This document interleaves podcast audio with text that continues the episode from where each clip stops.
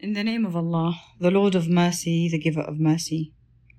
Do you not see that all those who are in the sky and earth praise God, as do the birds with wings outstretched?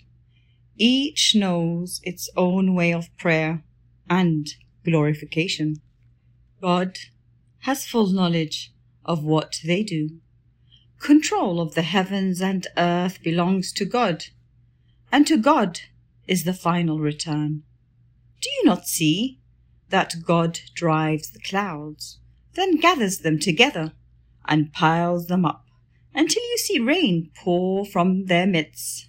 He sends hail down from such mountains in the sky, pouring it on whoever he wishes and diverting it from whoever he wishes.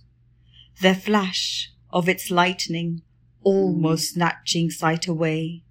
God alternates night and day.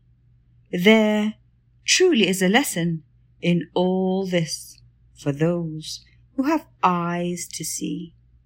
And God created each animal out of its own fluid.